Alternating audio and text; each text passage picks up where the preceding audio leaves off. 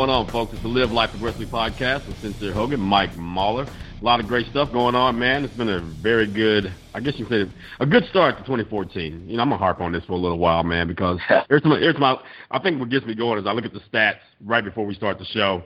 So it's kind of like a nice little energy boost right there as we get ready to crack Right. the mic open before the show. So I'm looking at these numbers. It's been a little, it's been a little ridiculous, and I'm liking that. So definitely the word is getting out there about this show, and audience is growing. And you know, with that, that's the reason why we've decided to do a couple things this year, and that's why we're going to talk about that right now. What do you think? Yeah, man. Yeah, we got a great course coming up. You know what, what's funny is that the show is starting to get very popular, and I was looking at Scott Shelter's Facebook page the other day. He was on the show yesterday, and someone on there was going, "Wow, you're on that show? You know, that show is awesome, and that that's a re- that's becoming a really popular podcast." So like the word's starting to get out that. Now, now when it now when someone's on the show, people are impressed that that person's on the show, which is good for us. Like, wow, you guys, Yeah. you're on that show, man, you must be pretty high level. So that that's when you Yeah. know you've got something going. Yeah, so Yeah, that's definitely, pretty man. cool. Well, I mean, just really look at the cool. caliber. Look at the caliber of guests that we've had, man, in, in the time, the short time that Right. we've been on here. Right. From, I mean, in in nine months, almost nine months, man. We've we've had some kick-ass guests, and today is no exception. And we're going to get to that in just a minute. And Yeah, uh, well, I mean, yeah, let's be honest. I mean, we've had Sincere Hogan and Mike Mahler on the show many times. And boom. I mean, come on, you can't I mean, that. come on, people. People are like, man, you guys have some good guests. I'm like, yeah, we're also on it every single time too, man. but don't forget that part. All right, you know, when, when I was on Superhuman Radio, Carl told me I was one of the highest downloaded guests. So now you can listen to me and Sincere every week on this show. So all, Yeah. all of you people at Superhuman Radio should be over here listening to me if you like me so much over there. How about that? You know? all right. Oh, So man. in September, we we uh, we made an announcement yesterday, official announcement that in September 21st, 22nd, it's a weekend in Las Vegas. It's going to be a two-day workshop with Sincere Hogan, Ken Blackburn, Steve Cotter, and myself, Mike Mahler. It's going to be a killer workshop. If you're not excited about that, then you know go move to uh, Antarctica or something because you know you don't even deserve to be in this country. You're not taking advantages of what this country has to offer. Just get out of here. Just go, man. We don't need you here. No, No. this, this course is going to be incredible. It's going to be priced very reasonably. Okay, we know most courses are getting ridiculous these days. Some people are charging three thousand dollars for a certification. People are charging thousand dollars for a one-day course where you're not getting jack shit out of it. Let's be honest. Right. Here we're going to have four experts bringing pure content. Not going to be any dicking around. It's going to be four hours each of great content. We're going to have social activities, exactly. Social activities afterwards. We're gonna. It's just going to be an experience, man. It's going to be a great time. So what we want you to do is, you, we, if you want to get on our VIP list, which means you're going to get first dibs at the cheapest price possible for this course, what you need to do is either send me or Sincere an email, mike at llapodcast.com, sincere at llapodcast.com. We will put you on that list so that when we make an announcement, we're going to give you a special link that you can use to get the lowest price possible. If you're not on this list, you're not going to get that offer. So you don't don't just say, "Oh, cool, I'll, I'll look out for that when these guys make an announcement." So no, there isn't going to be an announcement for the VIPs. You have to send us an email so we have you on a list, so we can contact you when we push that offer out there. So, you know, being a subscriber to this show has its benefits, folks. Membership has its benefits, just like American Express always says. So, and the thing that we're talking about here, this VIP list is exclusively for our podcast listeners out there. Right. So, take advantage of this. And it doesn't matter where you are. You don't have to be in the states to come to this thing. I, No. I don't. I don't feel like I have to say this, but sometimes you just have to. You know, I don't, I don't want to assume. So, and and I like to say this because I look at the stats. I see that outside of the U.S., our biggest audience is coming from the U.K. It's coming from Australia. It's coming from New Zealand, and um, oh man, and Canada. So guess what? You got some time. Canada, you have no excuse. You're you're on top of us. So just drop on down. Come on down here, man. But everyone else overseas, come experience this because honestly, to get the four of us in a room at the exact same time for two days is probably it'll never happen again. It'll never happen Right. again. And honestly, just to have Steve in the U.S. That'll probably never happen again as far as teaching the course. So take advantage of this. Don't think that this is going to happen next year or something like that. Especially you guys have been hearing Mike for the last eight months. I mean, honestly, just to get him to do this, that was pretty that was pretty major. No, I mean, I mean, I mean, Ken Ken's not even allowed to check his mailbox that is without his girlfriend's permission. So I mean, to get him out to Las Vegas for two days, man, I mean, please, is man. that a bus? Is that a bus he just got thrown under? Was that a bus? He's been a. You can't throw a guy under a bus who lives under it, man. Come on. oh, ow, ow. Oh, okay. Now, see, hold on, folks. Uh, see, this you'll get this along with great training all 48 hours in I'm Vegas. telling you guys, yeah, the comedic the comedic content has gone up way. I've been teaching a lot overseas and everywhere, so believe me, my, my comedic timing has gotten a lot better. It's, just, you know, it's going to be vastly improved when you come out to this course. Now it's going to be a great time. We'll have detailed information on all of our websites in the weeks to come. We're looking at we're just putting together the course material, detailed info on what each person will teach, all the logistics. We're going to look into hotel discounts. We're going to look into restaurant discounts. We're going to look into Las Vegas show discounts. So again, we, we want to make this an experience. It's not going to be where you come out to a course and then all the instructors leave and then everybody's hanging out at Motel Six watching Knight Rider. You know what I mean? we're gonna we're gonna we're gonna we, we want to make ourselves accessible to all the students. Mhm. And in particular, the attractive female clients. But you know, that's another story. No, I'm just kidding. just kidding there. Not but uh, no, no, we're gonna we're gonna. It is Vegas after all, okay? Uh, so we're gonna we're gonna have a good time with that. We'll get more information out there. Okay, before we get to our guests, one more thing. I wanted to. I just got a great testimonial. I've been getting a ton of testimonials from my testosterone booster. It's been out since March of last year, so it's coming on a year now, and I've, I have over 50 solid testimonials on my website. And to be honest, I've had a 2% non-responder rate as well. Obviously, I'm not going to post those because why would I? It's not good for business. But anyway, 2% of the people that buy don't get results for whatever reason. Maybe maybe they're just whipped so far that there's no point of return for them. Who knows what the reason is? But anyway, 2%.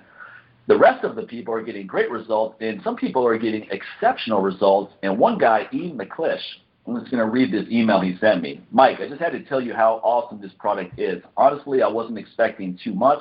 No offense intended. My last total test, testosterone test, my last test for total testosterone was 275, which is really low, folks. Last time he had it checked. I took one bottle of your stuff and had a blood test on the last day of the cycle, 45 days in, so he took two caps a day, and my total T was up to 879. He said he would have been Yeah. happy with 600. He's like, this is incredible. I feel strong. I feel great. Thank you so much. Okay, 275 to 879 is a 300% increase. That's incredible. 275 means you feel like crap. You're estrogen dominant. You've got the T levels of a menopausal woman. And now he's got 879, which is high level testosterone level. I mean, 879 means you're at the, at the very high end of normal. So you're feeling fantastic. That's like a high normal for a 25 year old. So imagine how much better this guy feels. Damn right, he's feeling a lot better. Imagine Anyway, how his go- woman, imagine Yeah, yeah, significant other is feeling these days. you know. Exactly, exactly, exactly. And then and he's not he's not alone. I've got testimonials from my, my friend Ryan Crossley went from 330 to 863, and uh, my friend Dave Gunner went up 127 points. Chad Ellis went from 660 to 845, I believe, in 30 days. And these are all these are all nice numbers, man. And, and forget about just improving numbers on a piece of paper. People are talking about mood increases, big increase in sex drive, big improvements in body composition, stronger in the gym. Feeling a lot better. You know, who cares what a number on a piece of paper is if you still feel like crap? The number is just a way to measuring if you're going in the right direction.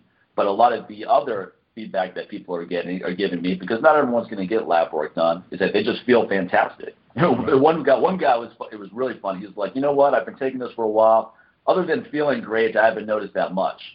I was like, well, don't you think feeling great is pretty damn good in and of itself? What else do you want to feel, man? You, you want to feel great, and you you know, to I mean, what's what's left? I mean, like, yeah, exactly, eh, exactly. Yeah, I feel feeling, great, but, feeling uh, great encompasses quite a bit, but doesn't I'm it? still not there yet, man. I don't know. You know, feeling great is overrated, but I know there's more. Come on, man. I'm like, dude, what do you want to feel? I mean, do you want enlightenment? What do you want? Do you want to start yeah, levitating? exactly. This guy's like, I was expecting to see Jesus for the first time, and that didn't happen, and I'm disappointed. no, but speaking of feeling great, we have an expert in that department who's helped a lot of people feel great. People with gut issues, people with hormonal issues, people with so old back pain, body pain, and this guy just encompasses expertise in so many different areas. And that's our good friend, Dr. Peter Rouse. Peter, how you doing, buddy? Hey guys, I'm going well. Good. It's great to have you back. Last time you were on last month, and it was one of our most popular shows ever, and people were very hungry to have you come back, especially to talk about nootropics. But before we get on to the topic of nootropics, I just wanted to get your professional feedback on just a theory I had in my mind about total testosterone and free testosterone in athletes. And to just sum it up for people that are not familiar, basically when we look at blood work, we like to look at total testosterone, which is basically the entire reservoir that you have, that you are producing in terms of tes- uh, how much testosterone you're producing. And then there's free testosterone, which is how much you're utilizing, how much you have access to. So often doctors will say, look, total testosterone is not that important. It's the free number that tells you what you have access to, so you want to focus on that. But I was reading a really good article in Planet Muscle where the editor made a point of, Jeff Everson made a point of saying that often free levels can be low in athletes because we're training hard. Those of us that lift weights, you know, not running marathons, stuff like that, but lifting weights where we're really activating androgen receptor uptake, meaning that the androgen receptors in your muscles are going to soak up that testosterone. So often your free level may end up being lower on the blood test, but that doesn't necessarily mean that you have low levels of testosterone. At least that, that's where I'm going with this. Peter, what's your whole take on that? Where, where, where do you come in on that? Uh, well, let's have a look at the testosterone levels when you get a blood test. You know, first off, you've got to remember that the blood test is based on the reference range on the blood test is based on the state average, not actually on any kind of uh, actual figure.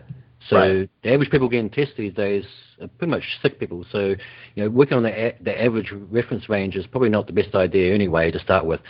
Um, and you've got to look at an individual level too on a genetic scale because uh, you know with the uh, androgen receptor, you actually have a, a, a genetic um, polymorphism that actually can affect the uptake of the testosterone depending on the length of the tag attached to the androgen receptor. I see. Um, so you know, individuals who you know may have a, a longer uh, glutamate tag may have an instance of where their testosterone, free testosterone, may uh, test lower than what it would normally do on someone with a normal or shorter uh, tag attached to the androgen receptor. That's kind of one thing that people don't take into consideration. Well, I mean, where, where I'm going is with, with with blood tests. I mean, my my take on blood test is, is that whatever you, whatever the blood test measures is testosterone that's floating around your bloodstream, but that doesn't mm-hmm. necessarily mean that it's going to anything useful. Well, so my well, take is you could have really high levels, but that, but does that mean that it's actually being picked up in a beneficial way? Well, that's true. I mean, if you're looking at total free, I mean that's kind of uh, even that's kind of irrelevant too. You've got to look at other factors, prolactin levels, sex hormone binding right. globulin, and compare those too. Right, um, right. In saying that, though, exercise individuals we should see an elevation in testosterone in general from exercise, as long as they're not overtraining, of course. Um, so there's a kind of like a balance there. I think what you want to do is get a, a regular uh, testing done, so you can actually monitor your individual levels, whether they're changing, you know, any kind of dramatic amount up or down. And I think, you know, some individuals may do very well on a lower free testosterone, like you say, they may have a right. high receptor uptake on the androgen receptor, and naturally show maybe free testosterone is lower because they're utilizing it much better. Right. Exactly. So I think exactly. best to monitor your own levels and look at the numbers over a period of time. Yeah, Peter, right. in your opinion, what is the what is the better test to take? I mean, do you suggest blood test, saliva, or a 24-hour urine test? What's what's a better alternative in your opinion? For testosterone? Yes. Get, well, yeah, I, the blood test is going to be more efficient levels. The saliva test is not very very accurate at all, but the advantage of doing saliva, if we're looking at adrenal function, is that you can take that, you know, looking at a, a levels over the, the, entire day of cortisol and, and DHEA sulfate, you can look at that in a more normal environment. If you have to go to the doctor and get a blood draw four times a day, I think you might have a stressful day, and that right. would right. So you know, it's going to be a little bit more more real of what's actually going to be a normal day for you, um, where you just have to spit into a little tube and, and, and send it away in the courier the next day. So I think for like you're looking at adrenal function, the saliva test is going to be far uh, better than doing a blood test. But if you're looking at um, blood tests, you know, fasted levels first taken in the morning, make sure you don't train the day before because that actually can affect levels, including because uh, actually can affect blood glucose, insulin levels, and that also will have an influence on sex hormone binding globulin. So, you know, these factors take into consideration if you know you're going to get a blood draw, don't train the day beforehand as well, and do, of course, a faster test, and your blood test is going to be pretty accurate. Now, with sex hormone binding globulin, isn't that a, a, transport hormone? So it, couldn't it be bound up with that because it's being transported to somewhere useful rather than being deactivated, or is it just being deactivated? Well, often, yeah, it's like 90%, 95% deactivated. So when you okay. have high levels of sex hormone binding globulin, depending on how high you're talking, um, I've seen extremely high levels. You know, I, I like to see on the lower scale, actually, I mean, the, the norm they say for, say, 25 year olds around the 35 mark. Um, I prefer to see between like the 25 to 35 mark on everybody. I mean, it doesn't matter if you're aging, whether you're 100 years old or, or, or right. 25. I mean, 100, I think the level's around about the 65 to 70 mark. So it's basically double that of what a 25 year old is, and remembering that, okay, sex hormone binding globulin is going to be higher in a 100 year old, but their, their total testosterone is going to be much, much lower too, probably half or a quarter of a 25 year old. So it even means that their actual free testosterone is going to be you know, in the bucket.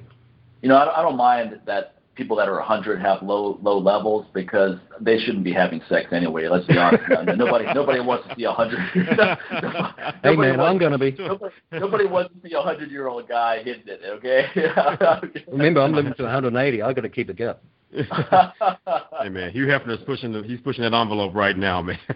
well, well, Peter Peter has an Asian wife, so she's she's gonna she's gonna age nicely, especially with his routine. So I, I can see his motivation. But the average person out there, let's be honest, man, when they're a hundred, we don't want to see them doing anything.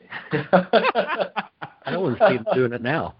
when people, yeah, well, when people are a hundred, think about people when you're a hundred, you look like you're a hundred. No one looks at someone who's a hundred and goes, "Wow, you look like you're only 80. Know, you look when, someone when someone's a hundred, man, they look like you know. There's people that are seventy that look like they're fifty, no doubt. But there's there's a certain age, at least with the technology now, where when you're you're at that age, you look at man, no matter what you can do, and maybe you know you could care less. You're like, hey, I'm a hundred, so f off, you know. But any person I've seen who's a hundred, they look like they're a hundred, you know.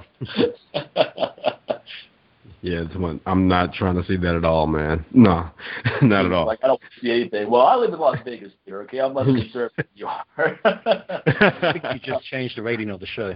I don't think you can get it. it. It can't get any worse, man. We talk about anal bleaching. Yeah, but out of the last 53 yeah, exactly. episodes, anal bleaching has been the topic of like at least 40 of them. Yeah, exactly. This is not a show kids. In fact, I'm, I'm sure we offend people weekly, but you know what? I bet those people keep coming back to get offended again because that's, that's yeah. how you get. Funny how that works. hey, it worked for Howard Stern. It's going to work for us too. Boom. All right. Now we can just get some of Howard's money. That would be great. hey, both of us have websites that have higher ranking than Kid Rock, so we're going in the right direction. We just need hey. to get to his income level now. yeah, either one of us had a day Sheryl Crow to do it. How about that? It's like, hey, we have higher website ranking than Kid Rock, Linkin Park, Hollywood Undead. Dude, I was looking up all my favorite bands. I'm like, hey, we got higher ranking guys. You guys should be coming to us to help you promote your your tours, man. but they're like, but can you sing? like, no, I can't. But I but I could but I could sustain the career I have probably longer than, than anything let's get into what your actually let's get into just what nootropics are for people that have never heard that term before, and then let's get into some of your favorites and the benefits that you've experienced. Okay, so well with nootropics, uh, I guess it's kind of an area that's been um, popularized, I guess, by that movie Limitless. So you guys seen that one, right? Oh yeah. Oh yeah, one of my favorites. Well, we're not quite at that point yet, but we're actually getting pretty close as far as you know cognitive enhancement. Um, it comes down to the individual as well. I mean, if you're starting off with NyQuil 50, then you may be struggling to kind of get to a, you know that extreme level of uh, um, cognitive function. But there's a lot we can do. You know, for Micah, I guess uh, we can we can work with you, but you know it may never happen. Um, so what we're looking at with the nootropics is, is, is, really primarily a classification of drugs, and they are drugs, not nutritional supplements. However, nowadays we're looking at um, a series of nutritional supplements that can actually uh, go hand in hand with the nootropic drugs to help with with that. Um, number one, probably on the nootropic drugs, is the racetam, and that's been around one of the longest. It's been around its safety record is, is extremely high. It's safer, you know, on the chart, it's actually safer than salt. So um, that's over the counter, isn't it? Piracetam, is that what you yeah, said? Or, all, all yeah, these, yeah, all that, these, that's over the counter. all these ones are over the counter. You can actually Right. go online. There's actually a number of good um, online places that you can actually get some of these. Um, their websites, uh, do you want me to name one so people can kind of start looking? I have nothing to do with them. We can uh, maybe maybe you can email them to us, and I'll email it to Yeah. Sincere, and we'll Yeah. we'll include it in the show notes. Yeah, I mean, there's a list of few. You can actually even get them on uh, eBay and, and Amazon and stuff like that. But uh, Yeah, there's but couple of- Piracetam is everywhere. You can get it in a powder at NutraPlanet.com, Vitacost.com carries it, and Piracetam is really interesting. At about three to five grams, I've played around with it before. It's, it's really interesting stuff. Quite a few people have a, a pro-sexual benefit from it as well, meaning that, let's put it this way, how do I, how do I phrase this?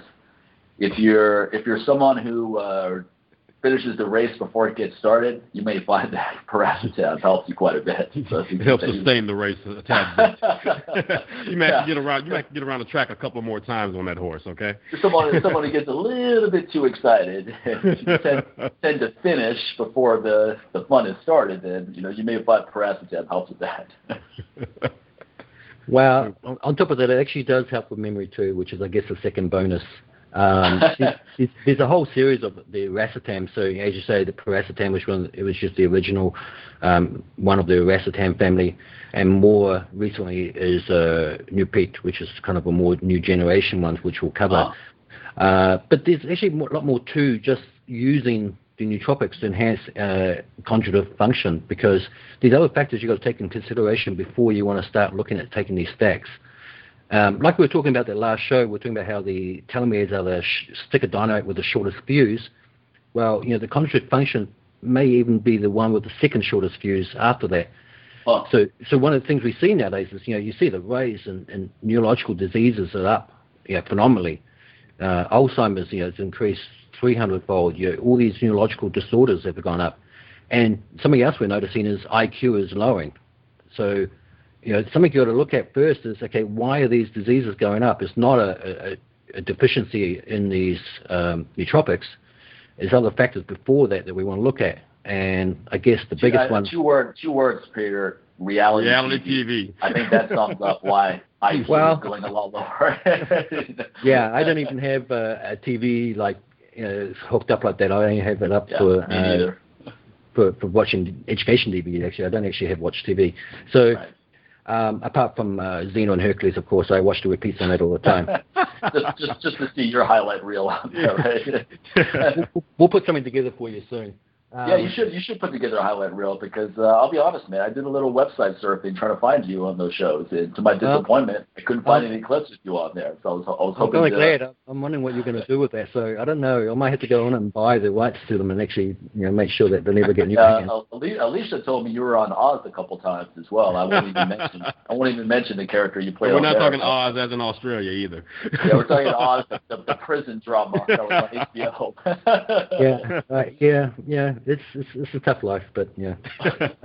Um, So would you also contribute that also, Peter, to just the, the, what's going on with our food supply and, and all of that as well, Um, and, and the lack of nutrients, and also just all of the carcinogens that are in in our environment as well, is bringing the IQs down.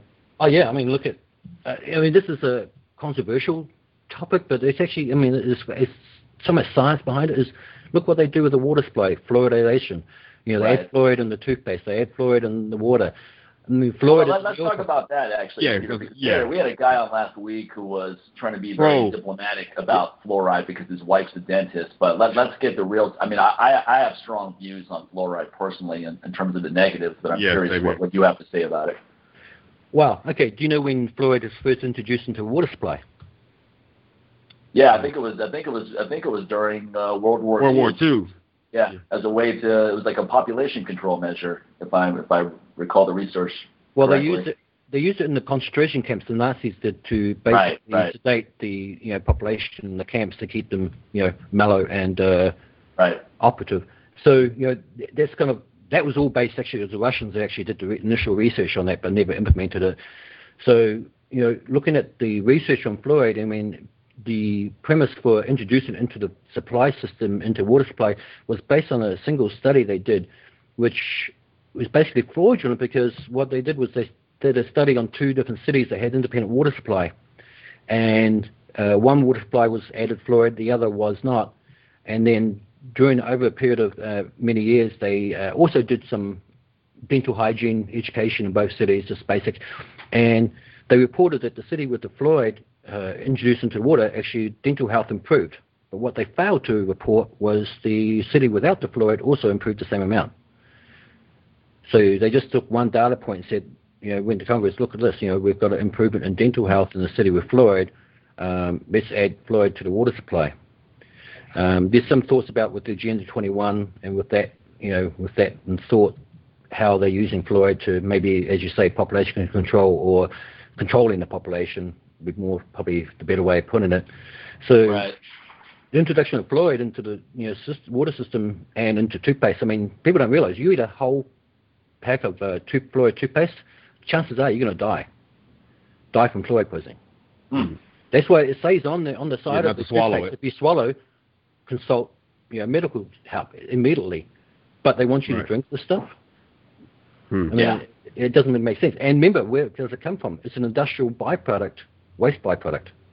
Right. So Right. they're just Right. getting paid to eliminate a waste byproduct they would normally have to pay to get rid of. And then then you look at people. The whole the whole stuff about teeth health, I always thought was nonsensical anyway. Because if, if you look at people in Kenya, like the Maasai, these people Yeah. have lived uh, like a prehistoric lifestyle, and they they don't even brush their teeth. They just use a little toothpick after meals. And they have the whitest Yeah. teeth you'll ever see. They got thick gums, healthy gums, white teeth, and then that's not that's not an uncommon occurrence when Yeah. you go to underdeveloped parts of the world. Oh, where you got not I'm not talking about Yeah. people in the city, like in India, living in the slums. I'm talking about people that are living on the outskirts, still living a traditional lifestyle. Yeah, you got some places where they're chewing on licorice, you know, licorice root. You know, that's really popular, like in the Caribbean as well. And Right. their teeth are some of the the brightest. And well, I've talked with Mike about this before. Even just using things, it's like coconut oil is, I mean, far better. I think at killing germs and making your gums strong and, and protecting your Oh, yeah. teeth than, Great than any than any toothpaste out there. And so, you know, I always tell my clients, you know, you should pull coconut oil, which is it's, it's an ancient, it's an old method. But it's another thing. It's looking at our grandparents. My grandparents used to just brush their teeth with baking soda, okay, and their teeth were white, it was strong. You know, I think most of the time, like people from that generation, their teeth got worse when they started switching over to toothpaste, and and of course then you throw in some of the crappy food that's around now. But um, you know, I just I feel like my teeth are a lot cleaner and feel a lot better when I'm using baking soda. That's pretty much what I use: baking soda, and I use like Dr. Bronner's, and you know, which is pretty much all natural Yeah. oil. And I mix There's, those there's, two there's together. non-fluoridal. Yeah, there's non-fluoridal toothpaste out there. I use one that's called uh, Perio something. I forget the name of it now, but it's, it's really good. There's non-fluoride mouthwashes out there. There's, there's you also want to avoid sodium lauryl sulfate that causes a lot of And just like blisters in your mouth and cold sores and things like Yeah. that. And, and that, and that's the another carrageenans as well. and a lot Yeah, exactly, Yeah. exactly. So I mean, there, there's definitely higher quality toothpaste that are an alternative. That Or are just make it yourself. free. I mean, make your own. That's what I do. I make my own too, and you know, it's it's not that difficult. You just throw a few ingredients into a jar, shake it up around a little bit, and you Oh, uh, as simple as that.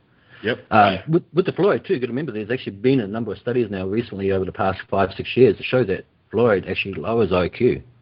So I mean we know that's a, a marker looking at lowering IQ. Um, the original study was done in China, but there's actually been now studies done in Europe and actually here in the United States. So when they've repeated these studies over and over, um, it's it's got some uh, validity behind those studies. So basically, removing these neurotoxins. I mean, the other one, of course, people don't uh, probably think about so much is aspartame.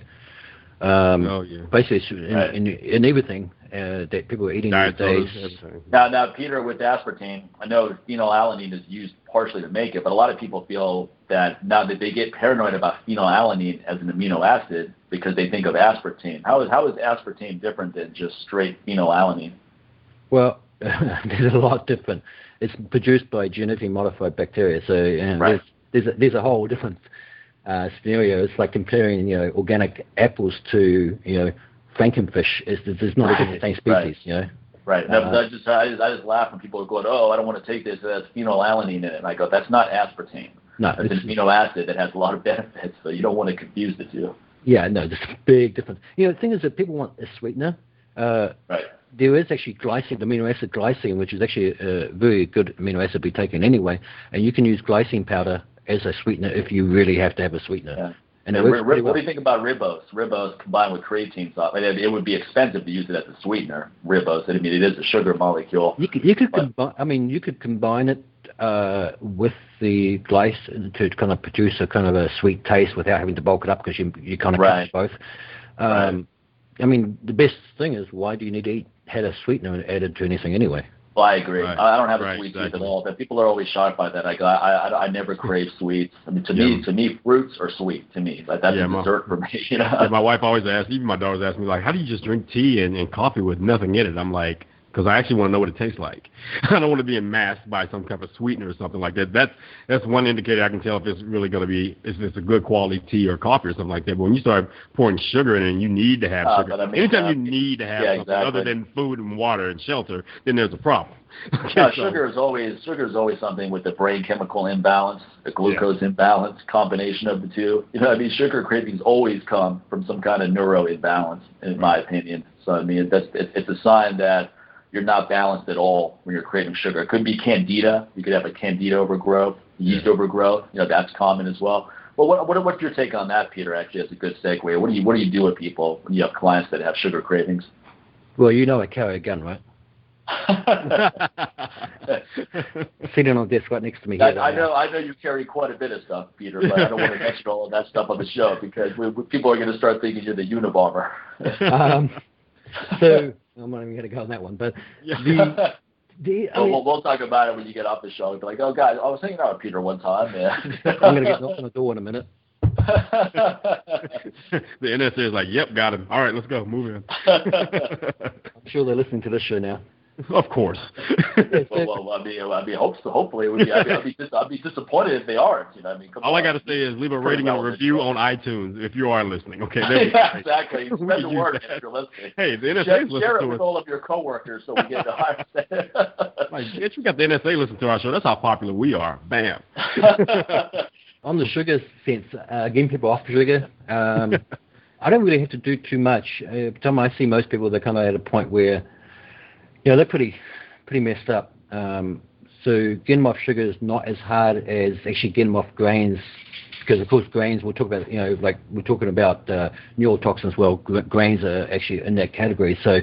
Uh, we look at, you know, we're moving from grains, that can be a really tough one because, of course, the grains affect the uh, opium receptors in the brain. It can be actually harder to come off that sometimes Is it because sugar. of the gluten, Peter, or is it just because of the way grains are made nowadays, where the species are hybrided and uh, and just A combination of which- everything.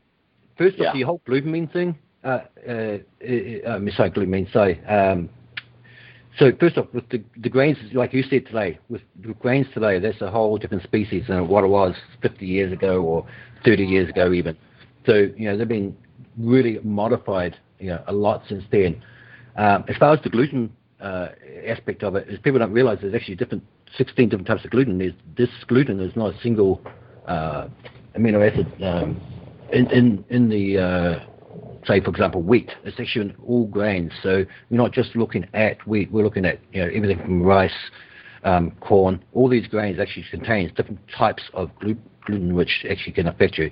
And people don't realize that the whole market thing has been a little bit of a scam because they're kind of focused on one particular gluten, but there's actually other types that you may not get an immediate response from, but it's a slow degenerative uh, response that we see from that because the type of structure is slightly different, but still gluten. Hey, well, if anybody wants more information on the grain thing, just um, there's a good book out there called Grain Brain. Worthwhile having Yeah. a read of it. You can get it on Amazon. Probably. Yeah, there's one called Grain Damage, which is really good. It's Kind of like brain damage, grain damage. That's Yeah. very good as well. So there's there's definitely some good good information out there. I think I think grains are one of those things that far more people are intolerant to it than they realize. And it's it's one of those things where you just grew up eating sandwiches, you just assume, oh, this is fine, and then you think, okay, what about sprouted bread or whole wheat Yeah. bread? But it's you know, sprout. If, if you if you have if you're if you're a grain intolerant, it doesn't really matter if it's sprouted or not. You're still going to be intolerant to it. Yeah, absolutely. I mean, yeah. it's going to lessen the, some of the uh, you know toxins present, but still, you know, toxins, toxins. So with Right. either way, you're going to get right. It's to like it. you, you can have Coke or you can have crack. It's still going to be. It's still Coke. It's- you know, it just depends how pure it is. I mean, come on.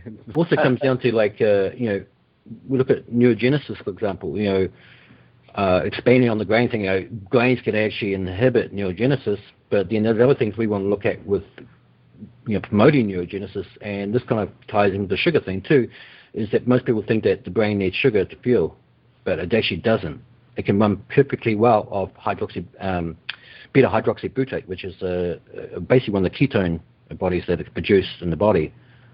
And in actual fact, well, why, why, do, why do people feel so lightheaded though when they do really low carb? Is it because they haven't adapted to it though? Because that's a common complaint when someone does Atkins or someone does or, low or carb paleo. Yeah, it, yeah, or is it, they're not getting enough fats? Because you know one of the things I always kind of explain is like look what your brain is mostly made of, so you need to give it what it really is, and you know that's just always been my theory right there. But well, the brain is made the brain is made of fat, but does that mean yeah. that fat is actually a good fuel for the brain? Peter, yeah, that's, yeah, that's the question. Yeah. Yeah. Okay. Yeah. So yeah. Uh, beta hydroxybutyrate is actually a better fuel than glucose for the brain.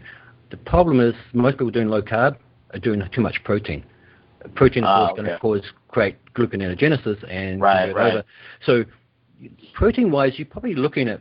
I mean, to get into full ketosis, you're looking at probably 0.7 to 1 gram of protein per kilogram of body weight, not pound, per kilogram. So if you're 100 kilograms, you're looking at maybe up to, and I'd actually go a bit lower, but up to 100 grams of protein per day. Most people go, wow, yeah, that's low, considering most bodybuilders or, or guys train. Yeah, I mean, that's, that's, I take about 120 grams of protein per day, and then I, I take a ton of fat in my diet because I just feel great when I'm at maybe 50%, 60% fat in my diet, honestly. And when I'm, when I'm training harder, I, I tend to crave fat even more. Yes, I mean. And well, I coconut oil is great for that. You know, coconut yeah, oil. when I, when I, I just upped the fat in my diet recently, just just just and intuitively and, and, and, immediately I started like within I, my mood got a lot better, my workouts are way better, just crushing it right now. Yeah, and that's one of the things I know is an indicator I need to get more fat. When I start feeling down more and start just having right. those bits of exactly. manic depression kicking in, I'm like, okay, what's going instead of panicking and thinking like, oh man, things are just going bad, I'm thinking, okay, what am I not eating? What what and what am I eating and what is that how's that affecting me? So I have to really start looking at them like, okay, I'm really I'm not getting the amount of fat in my diet that I should that makes me feel the most optimal. Exactly. So that's when I kind of boosted up, and you know, I start like Peter said, I start cracking up the coconut oil, start cooking a little bit more with ghee, and and start throwing in some almonds, get some avocados in my life, man, and just kind of boost that up, and then I can really start. The the difference is like almost overnight. Just oh, that quickly, and, it, and, and, and I see it in my skin too, and as well as my yeah. sleep, and, and, and, my, in my athletic performance. I can always tell when I'm lagging in my training, I'm like, okay, I am not getting enough fat. I'm not fueling my body and my muscles the no, way because I, me, I, I, don't do well on on carbohydrates past a certain point. I'm very carb yeah. sensitive. So I mean, if I if I take carbs past let's say 30% of my nutrition intake, it, it starts becoming body fat fairly fast. Oh, but oh, yeah, I, I, I, can take fat as high as I want, and, it, and it's if anything, well, I start losing, burning I'm up. Yeah, exactly, time, exactly. You know? I start losing weight, and everything just feels better. Like when when the fat intake is optimal, you just feel like you can work out and, and sustain a high level forever. You just feel like you can keep going.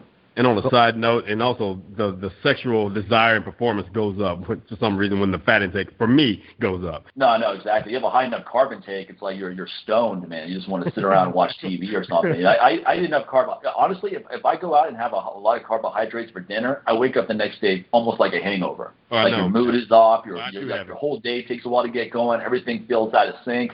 You're having a hard time recalling info. You're having a hard time just being as eloquent as normal. I mean, it's it's a food. Food is such a drug, man. People people look at food like it's such an innocent thing, but food is a drug, and it has drug-like effects.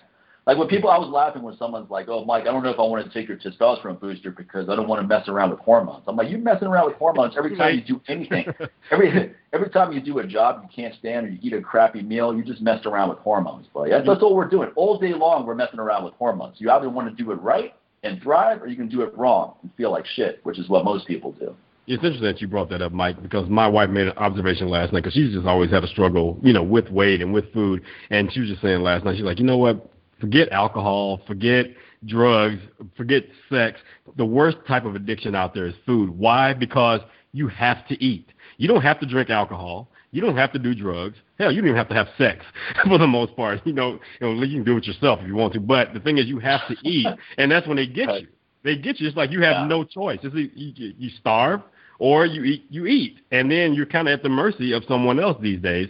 So and next thing you know they're putting stuff in there like peter was mentioning and, and you become addicted to it. It becomes well, addictive. Peter so that's the worst talked about how sugar is just as addictive as heroin is. Well peter what's your what's your take on that how addictive i'm sorry sincere actually i oh, was oh no that was no that was finished yeah, yeah i don't, I don't want to cut you off. I, mean, I don't know if you're about to make another point But yeah, but, but no, but sugar is so addictive. I mean, my father and my brother are total sugar addicts. My brother buys a bag of cookies, he'll kill the whole thing in like five minutes. you know. You never know dad. looking at him. You never. No, no, you would. That's what Carol. You can't even tell looking at him, Roger. man. No, Roger, Roger, I think uses his brain so much because he's such a neuro guy. He's like an Einstein that I think he burns off all the glucose that way. Because yeah, he does, he's not fat at all. He doesn't. He doesn't. And as much as much carb intake as he takes, as much sugar as he takes in, he's 43. It's not like he's 22 anymore. He doesn't put on body fat. So I mean, he's just one of those guys. But it might not be a good thing. You know, for me, like if I eat a lot of sugar, I put on a lot of body fat. So you see the negative immediately and you stop. So, but but Peter, how, how addictive is sugar? And is that an overstatement to say it's addictive as heroin or it's in that direction? Well, you know, at one point at the beginning of last century, they were looking at uh, banning sugars because of the fact of the addiction levels of it. So, you know, sugar is very addictive. Nowadays, it's worse because they add additional chemicals in with the foods that have high sugar to make it even more addictive. So you've got that kind of coupling of the chemicals combined with the the sugar. Uh, the, it destroys the brain. You know, destroys brain cells. It, it's it's uh, it's the worst thing out there. I don't know why yeah, you know they still even allowed. Cancer, fuels cancer. I mean, cancer needs yeah. sugar to grow. You know, you can starve cancer by cutting all sugar out of your diet. It's been proven many times. And you got fungus and parasites; they feed off of it as well. So yeah, exactly. Candida, that candida. I mean, that's why that's why you have such a strong provoke. That's why you're provoked so much to eat sugar is that it fuels that candida. Like well, actually, if you got candida, one sugar you can have is um, warm manuka honey because that actually can help with that huh. in small dosages. Hmm. That's not because of the anti-micro. Uh, yeah. The, yeah, microbiome. Yeah, yeah, yeah, yeah, exactly. Antimicrobial. Yeah, interesting. If you use the good stuff from New Zealand, of course. of course. for what for what Ze- for what for what New Zealand lacks in attractive women, they make up for in uh, good food. I don't think you're minding asparagus too much, are you? Oh, see there. Ah, good point. Ah, touche. Well played, Peter. Well played. I didn't even. I didn't even I'm, I'm laughing. I don't even know what Peter said. I'm just giving you a courtesy laugh. Can we get some subtitles for this episode? Which Whenever Peter talks, it's like uh, Brad Pitt in that movie Snatch. Remember his character? Mike, you were telling me the other day, you uh, other week, you were trying out a new stack, uh, which kind of a meant to be a modafinil or for visual kind of replacement. Yeah, yeah, I wanted to talk about that. CILTEP. CILTEP is a supplement that is being marketed as either an equivalent to modafinil, which is by far the most powerful really supplement I've ever taken. It's, not, it's being marketed as as an equivalent, uh, or some jackoffs are even saying it's better. Like Tim Ferriss said, "Oh, this stuff is better than modafinil." Well, Tim, I don't know what modafinil you've ever taken, but CILTEP doesn't have dick on modafinil. Okay, first of all, CILTEP is not bad. Let me be fair. CILTEP is a combination of artichoke and phenylalanine, acetylcarnitine. It's got some good ingredients in it, no doubt about it. But anyone that's ever taken modafinil, yeah. you're you're gonna laugh at those at those statements, those exaggerations. Yes, so this, this CILTEP is yeah, CILTEP is it's not bad for someone who just wants a mild increase. I mean, it definitely gives you a nice little boost, no doubt about it. And perhaps if I had never taken modafinil before, I would I would speak higher of it. But by the, but the fact that I have taken modafinil you know, before courses, I have some at the house. I take it before courses, and whenever I need to get some heavy intensive writing done, you know, it's not something I take often. But that stuff puts you in the zone, man, and it makes you focus like there's no tomorrow. I mean, you get you you feel like you're just in a tunnel, and that's all you see. So the task you have at hand, you can zero right in on that, and thoughts come faster you're able to execute things faster. Your ideas come faster. I've never noticed any negative side effects with modafinil either, such as impaired sleep. I can take one in the morning. I sleep fine that night. I don't I don't have any uh, hangover the next day or side effect. You know, I've never taken it for more than three days in a row, so that that could be part of it. But I've, I've, never I've used it six months in a row right now. Wow. I'm still on it. Wow. And no no ill effects whatsoever. How much, Peter? 100 milligrams, 200 200. milligrams? 200 yeah, one, one time a day or several times a day. yeah, just first thing in the morning. I take yeah. uh, one one tab in the morning, and it, it's uh, a good kickstart for the day, that's for sure. But oh, again, it doesn't affect my sleep at all. But uh, is one of those things where you take it, and for people that are used to some kind of kick like caffeine or ephedrine, you're not going to get that at all. It doesn't increase right. your heart rate or anything like that. So what happens is you take it, and you're like, yeah, I don't really feel anything. And then all of a sudden you notice that you're really productive. You're cleaning up the house, you're filing a cabinet, you're writing some stuff. You're, you know, you've got this checklist that you've completed in an hour. And you're like, I don't really, I don't know if I feel any different. It's like, well, look around your house. exactly. Look, you can't sit still, and I mean that in a good way. I don't mean you can't sit still because your heart's about to explode. It means you can't sit still because you don't want to sit still. You want to go get some stuff done. You want to be productive. So that that stuff is incredible. I, I rarely recommend it to people, and here's why Okay, one, one you have to get a prescription. Okay, if, if you want to do it legally, I mean, you can go online somewhere and probably find it overseas. Okay, you can do that too. Which, which is semi, yeah, semi illegal. You know, most likely the DEA is not going to come arrest you for doing that, but you know, you're taking a risk when you do that. So I'm not, I'm not recommending that, but that, that's up to you. And the, the, but the main reason why I don't like recommending it to a lot of people is because a lot of people want these surface solutions, meaning that they have a crappy diet, they don't work out, they don't sleep well, and then they're going to go, oh man, that stuff Mike's talking about, modafinil, that sounds great. I can just start taking that and then just keep living this crappy lifestyle I have. Mm-hmm. And I'm, and then also people, most people feel. I mean, I feel pretty good every day. So when I take it, it takes me to like super level. While most people feel like crap every day. So if they take that and they all of a sudden they feel great, it's going to become addictive, in my opinion. So that's why I'm very reluctant to recommend. I mean, I don't recommend it anyway. If I'm not a doctor, I'm not someone who's selling it, but you can't. But I'm always rec- I'm always reluctant to encourage people to even play around with stuff like that because I know the addictive personalities that people have, and that if they're not used to that focus, and all of a sudden they have it, it's going to be yeah. difficult not to take it. Yeah, most of these people actually benefit more from uh, balancing their neurotransmitters. You know, one of the problems these exactly. days with neurotransmitters is you know, you're looking at 80 plus percent of the Americans have suboptimal neurotransmitter balance. So getting that back in balance first, you're going to feel a hell of a lot better. And that's actually one of the ways that actually um, Provigil modafinil works is actually works on the uh, dopamine transporter uh, at the D1 receptor, if I recall. Uh, that makes sense.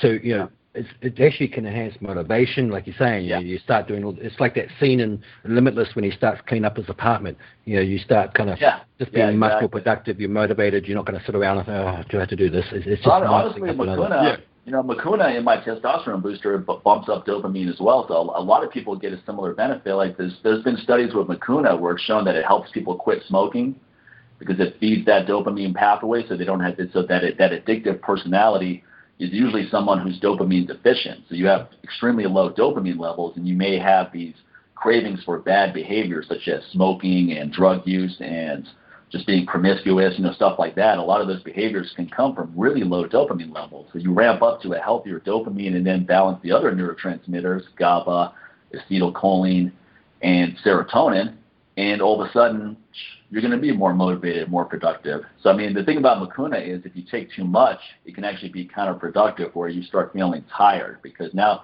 now you've probably created a brain imbalance because you bumped up dopamine too much, which can deplete something else.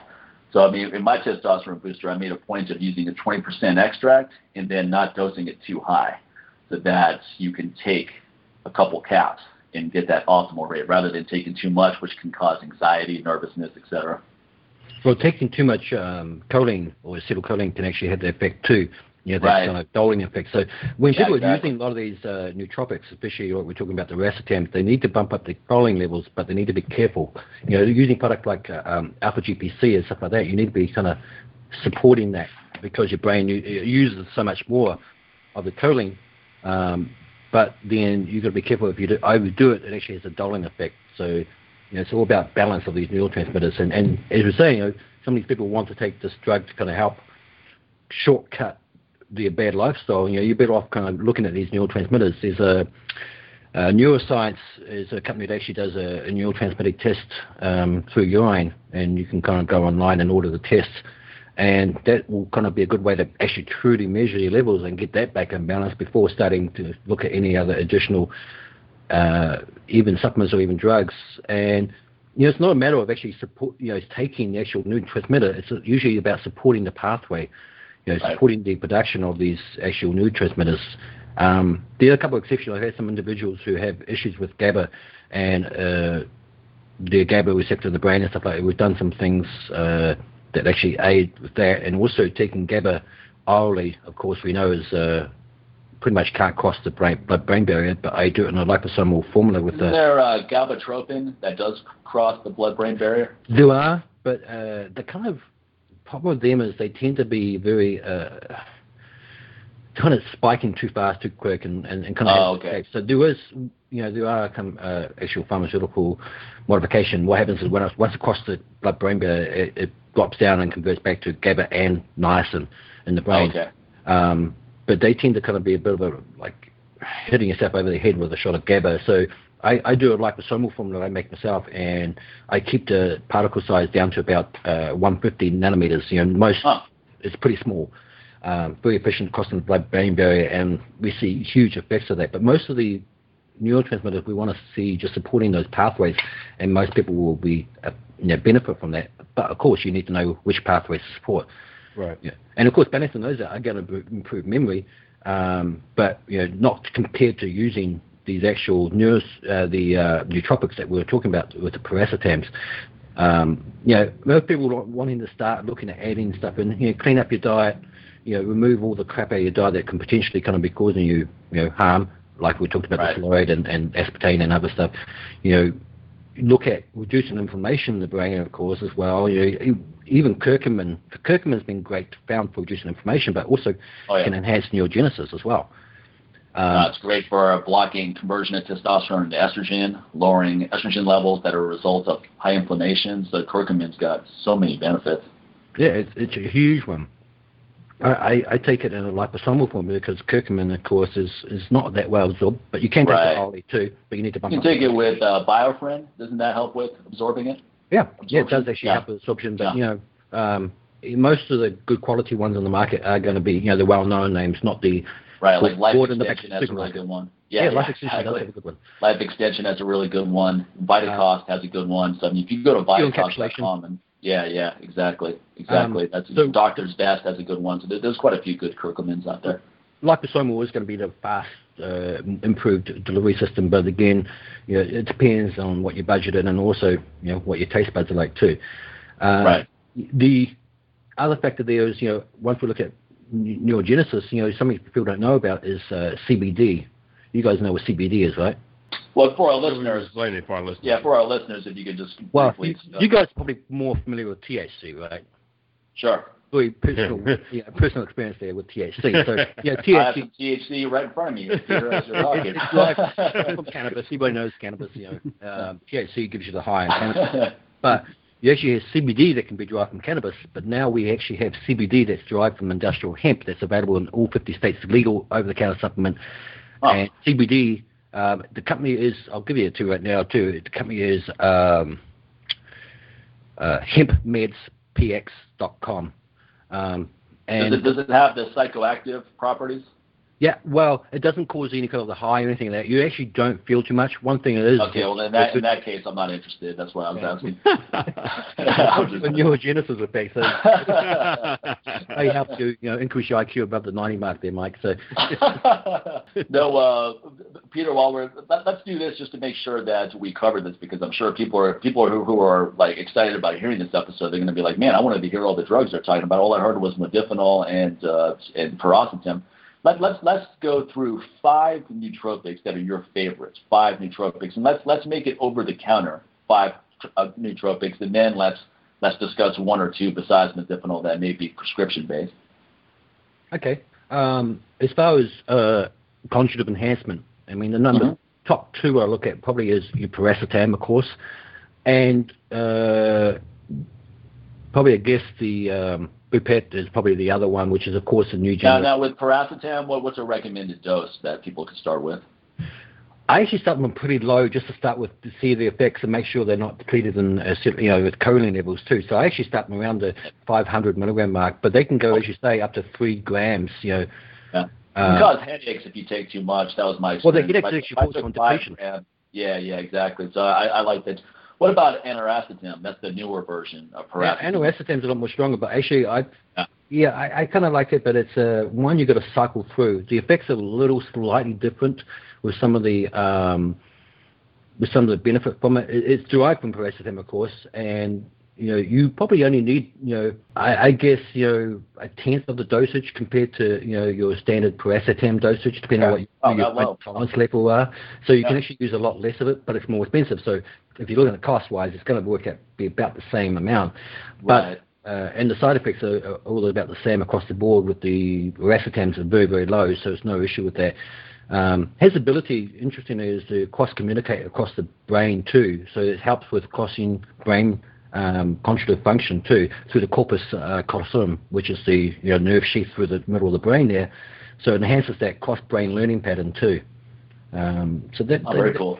they're probably one of the best things out there as far No, as my, my friend, my good friend of mine put his daughter on uh, piracetam, and it made a huge difference for her. I mean, Yeah. she's a smart girl anyway, but she's one of those girls who has so many interests that it's hard for her to focus on one thing at a time. And she started taking piracetam, and I think at a pretty low dose, like 200 milligrams up to 500 milligrams, and all of a sudden her grades got a lot better. You know, her, her her activities like tennis and archery started improving, and she just felt happier because she was able to just focus on one thing at a time and not just be all over the place. Yeah, so if you're taking the do, I mean, the other supplement you want to add into the list is, of course, the choline, as I said, the alpha GPC or, or some other kind of choline. choline. Oh yeah, the alpha one is really good. No yeah, doubt. so you want to bump up. And the reason people get the headaches is because they're low on the choline. So if you're finding you you are getting low, supplement it up or take eat more egg yolks because yolks, of course, are the right. highest very high choline. of Yeah. choline. Um, so, you know, taking that in with that is a must. So you can't want to back off that. The um, Noopept is, is, is probably the newest generation of all the uh, all the racetams, and that's probably I don't know. Or Peter what years. about acetyl? What about acetylcarnitine? Because is, would that be more of a, a dopamine support or a choline support, Well, okay, or neither? dopamine is, is excitatory as well as a inhibitor, so you can go Right. both sides with dopamine. So it depends on which pathway you know and, and how Right. it's functioning, what's going on in the body. Um, acetylcholine, uh, uh, sorry, acetyl um, Carnitine, yeah. carnitine, so can um, be taken up depending on the, the what's going on at the time of the function, what's going on. We we are neutron, neurotransmitter balances too.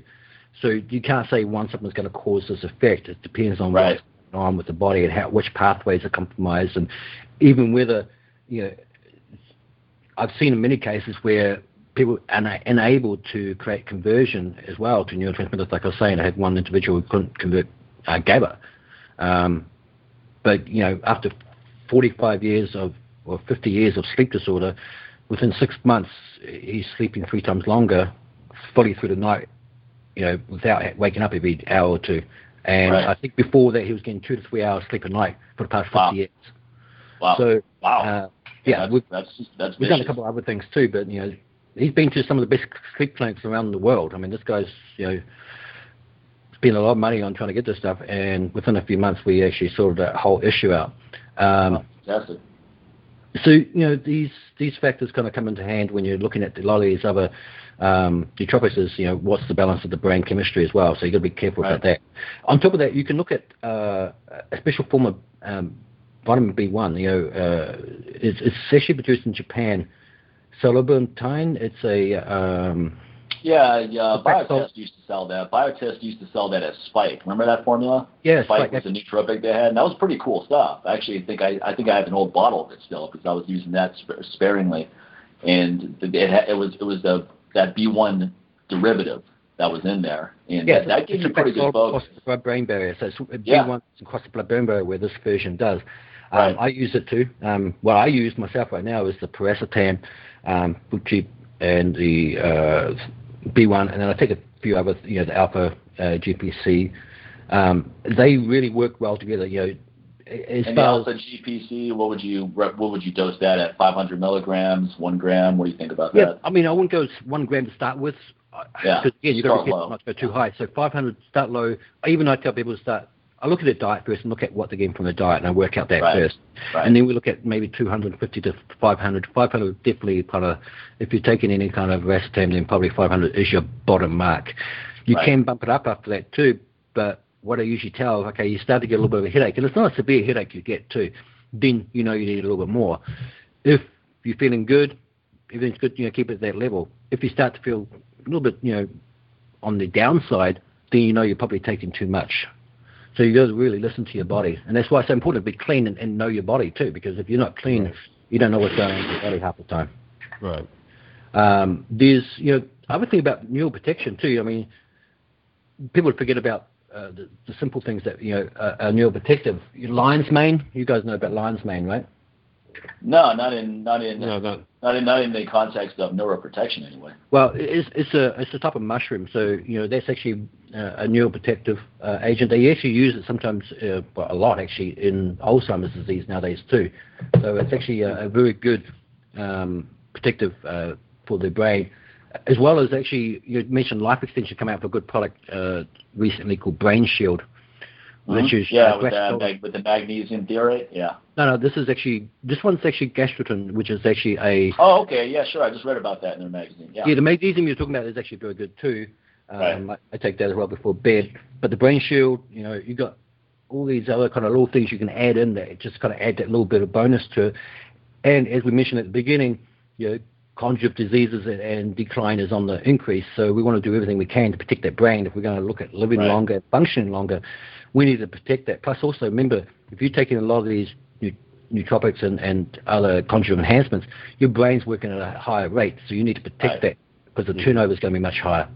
Right. Right. It's like Okay. driving Uh, a, driving a car at 100 mile an hour. You know, Yeah. You need to put make sure the oil's put the best oil you can find, and the, you know, the gas is the best Well, gas. it's like you know you're working out hard. Now you got to make sure your restoration is adequate. And you know it's like you know if your diet your diet being good for just a guy that goes for a one mile walk every day is not going to be the same for someone who's hitting high intensity workouts four times a week. So it's any anytime you're pushing yourself at a higher level, there's going to be a there's going to be there's going to be an opposite effect that you have to take into account. Yeah, definitely. I What mean, about uh, what about vinpocetine? Is that something that you recommend, or is sorry, that I, missed that. What was that one? vinpocetine? Uh, well, that's that's the you're talking about the B6 derivative. No, vinpocetine is made from the periwinkle plant. Ah, and it's okay. apparently it increases oxygen in the brain, oxygen Ah. delivery. That's uh, I I know by a different name, but yeah, that's Yeah, uh, it's, it's in quite a few different formulas, and it's various people over the years. that's the trademark name though, right? Not the actual. Vinpocetine might be the trademark name. I'm not sure. Yeah. I'm not sure yet, actually. Yeah, It's that been a actually increases blood circulation in the brain and actually increases right. You ox- bit in the blood vessel tone and stuff like that in the brain. It's inexpensive. It's one of those things that five milligrams, ten milligrams seems to perk up your brain a little bit, but it, it was never something that you know. It was one of those things that you would try for a while. When when it ran out, you didn't bother getting more. It's it wasn't one of it's about a dollar a tab, isn't it? Or something. a Yeah. dollar- Uh, it might be a little. I, I forget now. It might be. It might be cheaper than that. But it's it's one of those things where Yeah. a bottle of sixty, I think, costs twenty bucks or something like that. If you shop around, if you go on, you go on Vitacost, and five to fifteen milligrams, I think, was the average dose. But it was okay, one of those. I'm thinking 50 milligrams because I use a 50 milligram dosage of it. Okay, that's that's that's higher than I've ever seen actually for Yeah.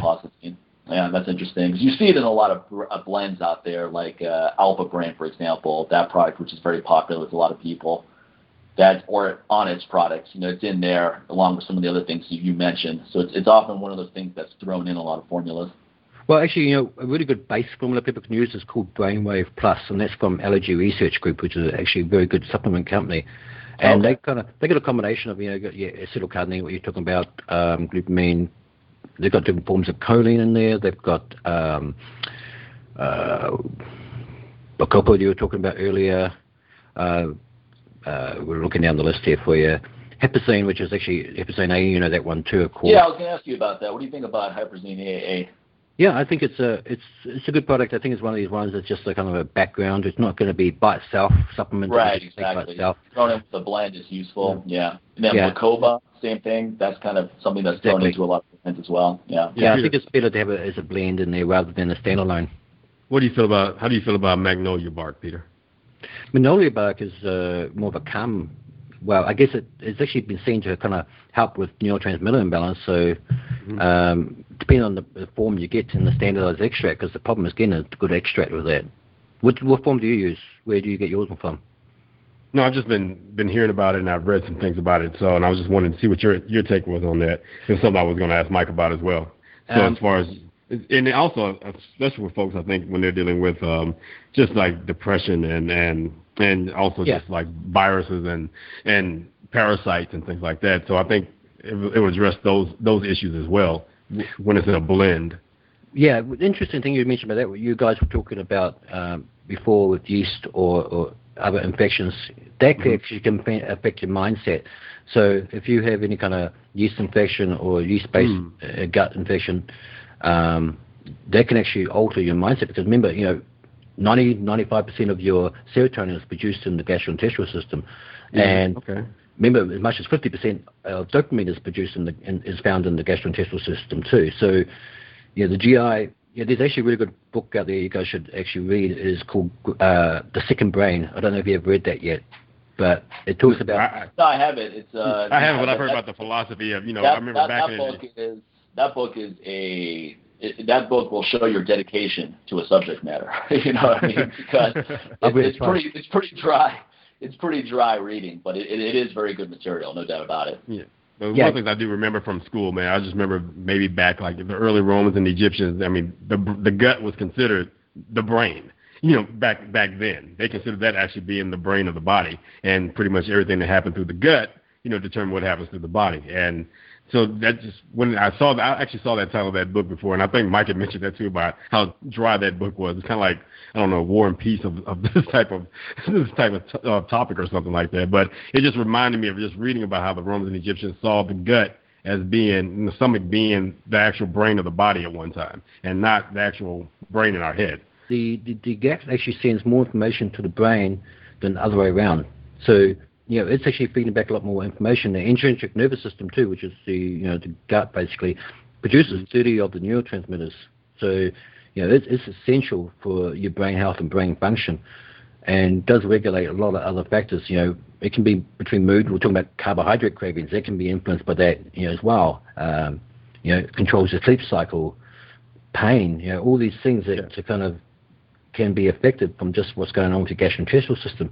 People don't realize even like stuff neurotransmitter like serotonin um, affects your posture. So you know these oh, neurotransmitters can really? affect your posture and disrupt postural balance. Uh, hmm. Affect your gastrointestinal system can affect your function of the core. So if your core shut down, your likelihood of back injury or back pain is going to be increased because your gastro uh, function is, is compromised.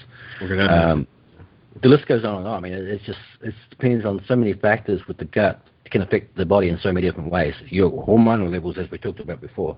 Yeah, it's, it's interesting you brought that up because I, I have a client right now, and he's he's got these issues where he's constantly having just I don't know, man, he's just feeling run down. Of course, obviously you got to address that gut health first of all, and but you know there's also the possibility there there's there may be a fungus in, involved as well that's been kind of going on for a few years now.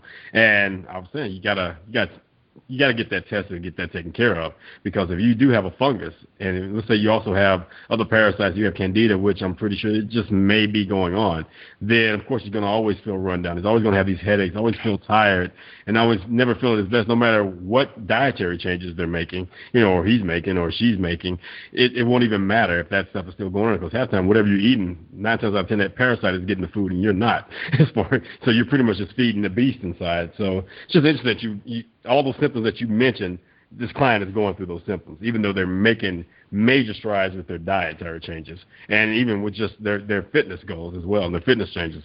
So it just seems like again, it's just like what test do you even have them take? You know, where they even start. So it's just yeah. There's, there's actually you know there's a number of tests you can do for that. So I mean, with yeast or, or fungus uh, overgrowth um, issues, you know, you just do a urinary test, stool testing.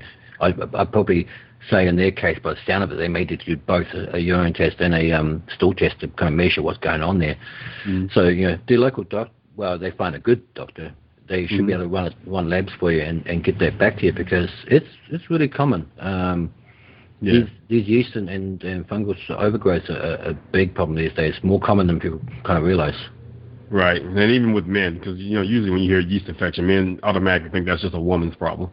so. Well, yeah, they're thinking about the urinary tract infections. Right. This is, you know, this is way more in depth. This is going into the gastrointestinal. Well, given how given how more guys are starting to look like lesbians, I think it's it's not it's, the the proliferation of yeast infections in men is probably going to it's probably going to be commensurate with that. You know.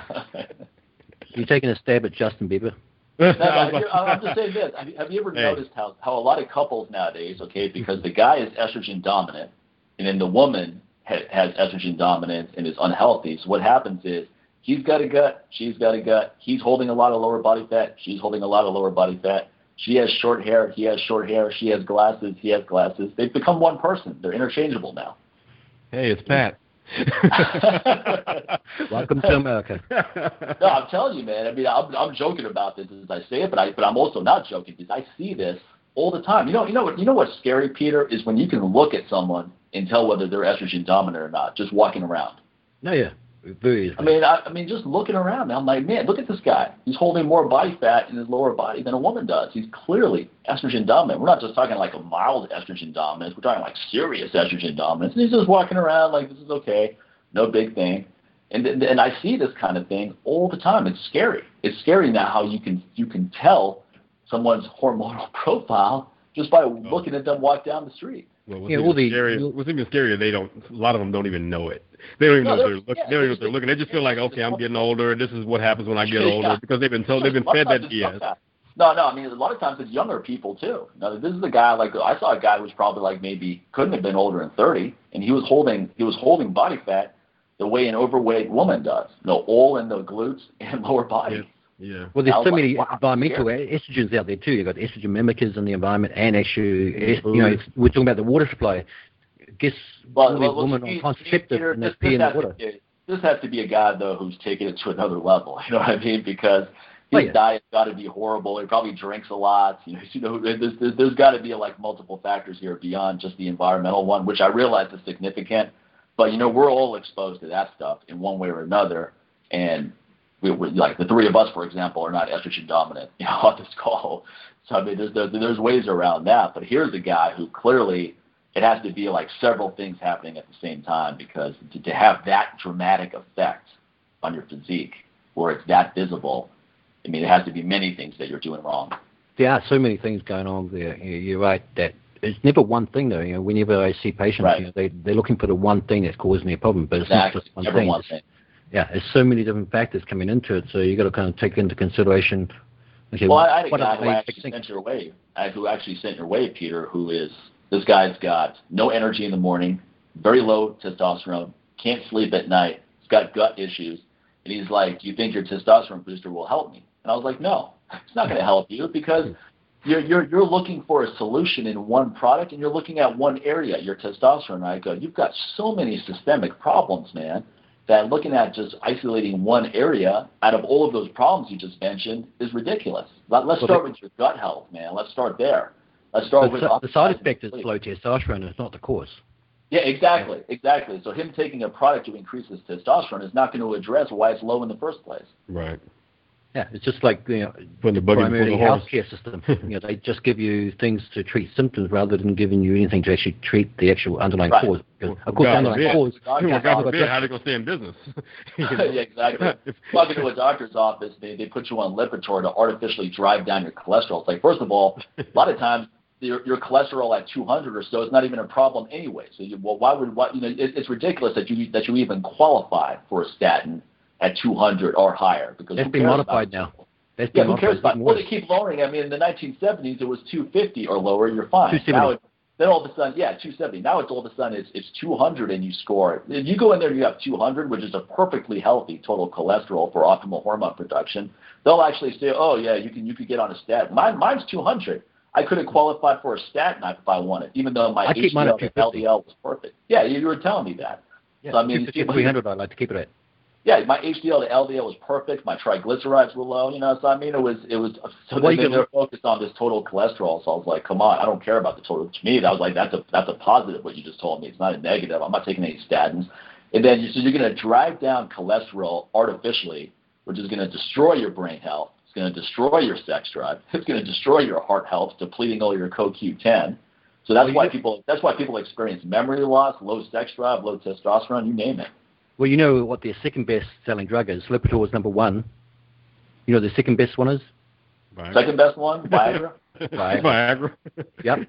To deal with the side effects. yeah, to deal with the side effects of the Lipitor. It's, it's, exactly. That's true. That's actually true. The number one is, is Lipitor, number two is Viagra. Yeah, they probably they should sell it together as a package. Because exactly, get a combo pack or something. yeah, exactly. One one they just combine them together. go ahead and get you on this Viagra now because you're going to need what it after. What do you call this pack? Oh, this is the before and after pack. Here you go. Enjoy. oh man, man. Oh, man. That's hilarious, Peter. What about a, a, let's name off like two more nootropics you really like, and then we'll wrap up there. And of yeah. course, we'll have you come back again if you're if you're available and talk more about you know other things. I can always make time for you guys. Um, you know, thank you. I, I'll try anyway. But you know, some of the other things you actually just mentioned one which people don't think about um, is the CoQ10. That's ah. essential for mitochondrial function, of course, mitochondria in the brain. So, I mean, I think that's probably uh, one that people have neglected. And again, we're talking mega dosages you want to take on that too, not just most people take 50 to 100 milligrams. I think they get a decent dosage. Um, I'm finding more around the three to 400 um, milligram mark. If I'm flying, I usually take a thousand plus milligrams uh, in one go. And I, I really feel, you know, with flying thing that that kind of has an effect on you and, on a cellular level. So that's why I use such a high dosage for that. Um, I like the, we talked about this last time, but the phosphatidylserine I think is really great because it does actually help bring you down at the end of the day and also supply you with extra choline and, and, and other, uh, you know, protection of the cell membrane because you've got to think about the whole membrane of, of the um, brain cells as well and the health of them. So I do like taking phosphatidylserine outside just its own cortisol lowering effects, but also on uh, you know, its effect on cell, cellular level. Um, I think one more we could probably look at is the uh, trypsin, you know, L-tyrosine, which most people are taking these days, and um, they're taking it for different functions. But you know, in, in the the N-acetyl uh, form of L-tyrosine, they're kind of excellent for elevation of mood and, and uh, well-being, and, and really helps prevent you get fatigued as well, mental fatigue. Right. So I find very very good for the very good for thyroid support as well, right? Yeah, actually, you'll probably find in most thyroid um, support uh, formulas that you see out there. Right. Have some in there. Right. So, anyone with a sluggish T3, or someone with a high. What about someone with high TSH but low T3, or is it just overall a good thyroid support product? It's an overall. Uh, I think you're going to see both benefits from uh, high and low levels on the T3 production and the TSH, as you say. But okay, uh, we see it's actually across the board um, as far as especially mental fatigue. You know, people getting very mental fatigued out. I mean, of course, if you're taking uh, something like the Provigil, you won't need it. Trust me. Okay. You're Provigil, you don't need that okay. stuff. But you know, for those and, and, Pro, and Provigil, folks, is modafinil, what we were talking about earlier. Yeah, so those there are prescription only. So if you want to have you know similar or similar effects that you're getting from there to maintain your mental edge throughout the day when you're taking other nootropics, then I recommend taking the, the N-acetyl or L-tyrosine, which you can actually get in different formulas that actually are in some of the kind of um, combination formulas that are out there as well. I think those are probably the main ones we want to kind of cover. You know, all your racetams, you know, you've got the aniracetam, piracetam, uh, pramiracetam. Um, there's all different variations of the racetam family, which people can kind of experiment with. Uh, right. I, I, recommend people though start with just piracetam and then kind of uh, test that out and see how that goes for them, and then you know work your way through the progression until you reach the point where you get to uh, to the uh, Noopept so when you get to the Noopept, of course, Noopept slightly different in structure. It's actually a peptide um, in structure, so but it's only a, a small, very small amino acid uh, peptide, so it can actually pass through the gut barrier without being broken down. But that actually been found to be about a thousand times stronger um, than you know the racetam itself. So the dosage on that usually around the 10, 10, to 30 milligrams kind of dosages. Right. Multiple times a day if you wanted to. Uh, I usually what I do is is I take a kind of a so I don't want to disrupt my clock. I take a very high dosage in the morning of my racetam or piracetam or whatever one you may be using, uh, and that, I find that really helps reset my time clock so that you know, it doesn't. My sleep cycles will messed up anyway. So by taking that, I kind of have a reset button each day, you know, in the morning, so it helps with that. And of course, using the light therapy too. You know, using um, red, red, blue lights and stuff like that can actually help with uh, mm. with your wake cycle too. Because when I'm working tonight, I've actually just purchased a new light there to use on my computer here at night time when I'm working. It's actually a red light rather than the standard white light, so it doesn't. I'm trying to minimize the damage I'm doing there. I see. That's okay. interesting. That's interesting.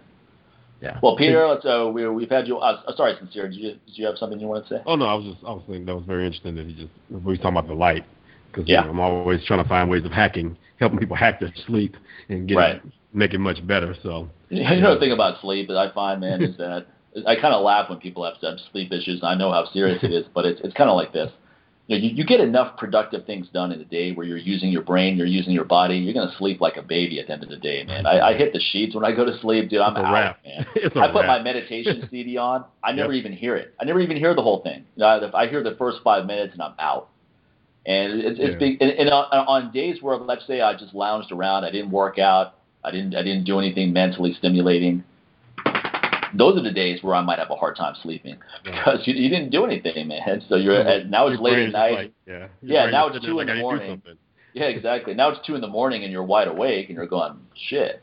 But on an average day for me, where I'm working out hard and I'm active with my dogs and I'm reading a lot and I'm taking care of business and so forth. Man, when it gets to the end of the day, I'm out. Trust me, on on podcast days, I, it's a wrap for me at night. Yeah, I bet. That's why, that's why I don't even edit these at night anymore. I'm like, I can't because I'm sitting there and I'm typing the show notes. I'm typing the same sentence over and I'm just staring at it. I'm just staring. I'm like, okay, I gotta go to sleep. This is not mm. working. But now, a lot more productive. Like I already edited yesterday's show right before this show, and I was still hyped up, you know, for this. And it also helps that we have great guests too.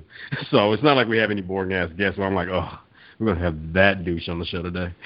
so never have, never have to worry about that because you know that can drain you as well. So you know, so how long does it take you to do subtitles? Does it take um, you a long time?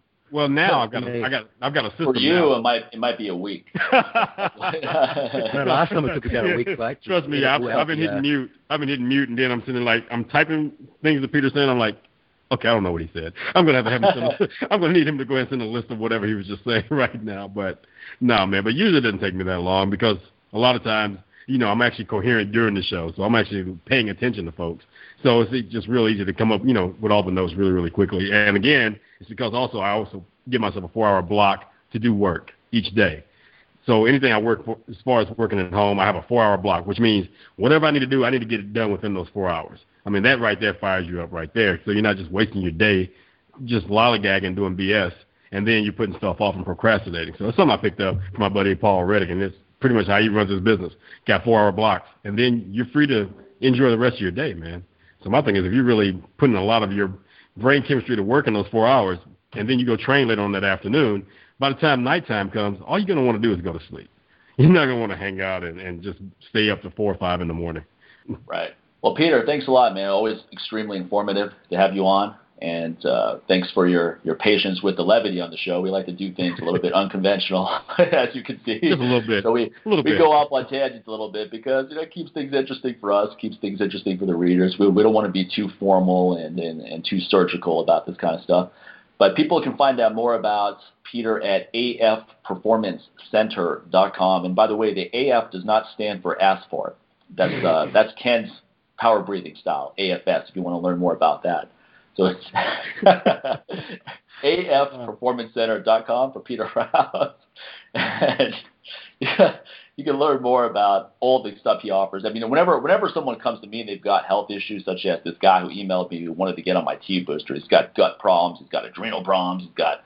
I'm like, look, you need to go work with someone like Peter, man, because I don't do the consulting. I'm not qualified to do it. Oh, I actually I am qualified to, to do it, but legally I'm not qualified to do it. and it, you just need someone who's going to do a much more comprehensive profile yeah. on you and really help you restore your health, man. Don't just buy. I mean, yeah, I want to sell my testosterone booster. I'm a businessman, but I'm not going to lie to people to sell it, nor do I feel I need to. So, I mean, my attitude is when someone like that comes to me, I, I send them to someone like Peter because I know he's going to do the due diligence to really help someone like that. So, check out his website, check out his lectures on YouTube, and we'll definitely have him come back again. Thanks so much, Peter. Thanks a lot, Thanks, bro. guys. We'll see you soon. Take care. Thank you. Take care. Okay, folks, that's going to wrap up another great show. Make sure you use coupon code LLA to get 10% off any of my nutrition supplements, any of my videos, and any of my t-shirts. And how about with your stuff, Sincere? What can they get from you? And hop over to newwarriortraining.com, type in coupon code LLA, and you'll get 30% off of my digital download or physical copy of my bodyweight training DVD as well. And do not forget that September, you want to be a part of this Las Vegas training experience with myself, Mike, Steve Cotter, and Kim Blackburn. That's coming up, and we haven't gone live with it just yet, but you have the opportunity to get in before anyone else with a special VIP discount. All you have to do is just email Mike or myself at mike at llapodcast.com or sincere at llapodcast.com. Get on that list before we launch it on our website and you'll get a very significant discount that other folks will not be privy to once it goes live. But you have to do that before we go live with this thing in March on our website. So get in now. Hey, this is the second time that you've heard about this. You just heard about it on our last show. So, and now you're hearing about it on this show, which means it's still February. which means get on it, man. All right, so hop, hop on that and and get at us, and we'll put you on that list. And when it's time for that link to go out, you'll get it, and you'll get in, and then you don't have to worry about. Well, you know, you got more money you can gamble with, buy a hooker or two or something like that, or go to the three dollar slot. go to Yeah, three dollar slot. If you're looking, if you're looking for, if you're looking for a great deal on hookers, just go to the Rio Casino because that's that, that's where it's probably gonna. That, that, that's where it'll keep you in that hundred dollars or less range. And this is from, uh, and this is from, this is from conversations that Sincere and I overheard while hanging out there. Okay, not from us actually looking into this. But we overheard this many times when we were out there. We was here for a convention. So think about that. You want higher end to go to the Cosmopolitan, but uh, you're gonna have to put a You'll you're gonna, hired you're gonna have to put a crowbar in your wallet and, and get your get your American Express black card out to cover that. so on that note, come on, come on, look here, don't don't go buying any hookers, and if you do, don't tell us about it because we will have to crack jokes about you. So yeah, whatever, whatever, whenever, yeah, whatever they people say, you know, you need someone to confide in. No, you don't. Some things are not worth confiding to anyone in because if you if you really want to keep a lie under wraps, then you can't have any liabilities such as anyone out there knowing about it. All right. Especially two guys like us who love to have some type of fodder for our podcast. Yeah, guys, So- guys are worse than any women when it comes to gossiping about this of stuff, man. Like someone tells you something about your friend, the first thing you're gonna do is be like, dude, you're not gonna believe what I just heard, man. You know, so it's like, yeah, keep that stuff to yourself if you plan to go down that road. So, yeah, there you go, folks. So yeah, go ahead, hit us up. Come hang out with us in September. It's going to be truly. I mean, come on. If you if you're enjoying this podcast, can you imagine two days worth of of this, along with great training, great programming, all that thrown together? And again, it's Las Vegas, baby. So And, and what, what great do you? hanging out opportunities because the thing about workshops that people like the most is that one-on-one time they get with you in between, maybe Yep. during the break, maybe at dinner at the at the group dinner after the courses, where they get to sit next to you at dinner and just talk to you about whatever and get a couple photos taken. People love that stuff, man. And Yep. And we make ourselves available. We're not those trainers where when we finish teaching, we get in our limo and we're gone till the next day. You know, we're going to stick around and take photos with people. We're going to hang out at dinner. I mean, we're, we're always available for that kind of stuff. So it's, it's going to be one of those things where you're going to have access to all of us to have a good time, man. And so, I mean, if, if you love the show, if you love our work, it's a no-brainer that you'd want to come out to this course. And again, this is not something we're going to take on the road. We're not going to do this in Iowa uh, the month after or New York City. This is a one-time thing. But I'm done with workshops. You know, this is my mm-hmm. probably my last year teaching workshops. I mean, I'm going to do a couple in Australia, and then that's it, man. Like I said last year, I'm done with this whole thing. So I'm, I'm going to do a workshop when it's exciting, like with, with Sincere, Ken, and Steve in September. But I- I'm not. We're not taking this on the road. We're not coming to Arizona or Ohio or Michigan. You know, this is going to be a one-time thing. And so make sure you get out to this course.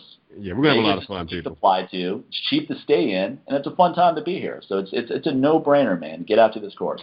Yeah, that's the one thing. September in Vegas, they're they're dying for you to come out there, and you can get top notch hotels for Yeah. cheap.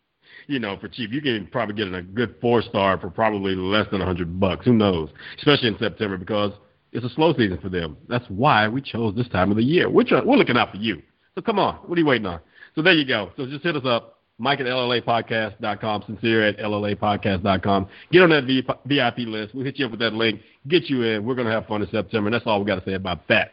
So until the next show, people, keep those rate reviews coming. Keep passing along the show, and we'll see each and every one of you next time. Take care, everybody. Take care, everyone.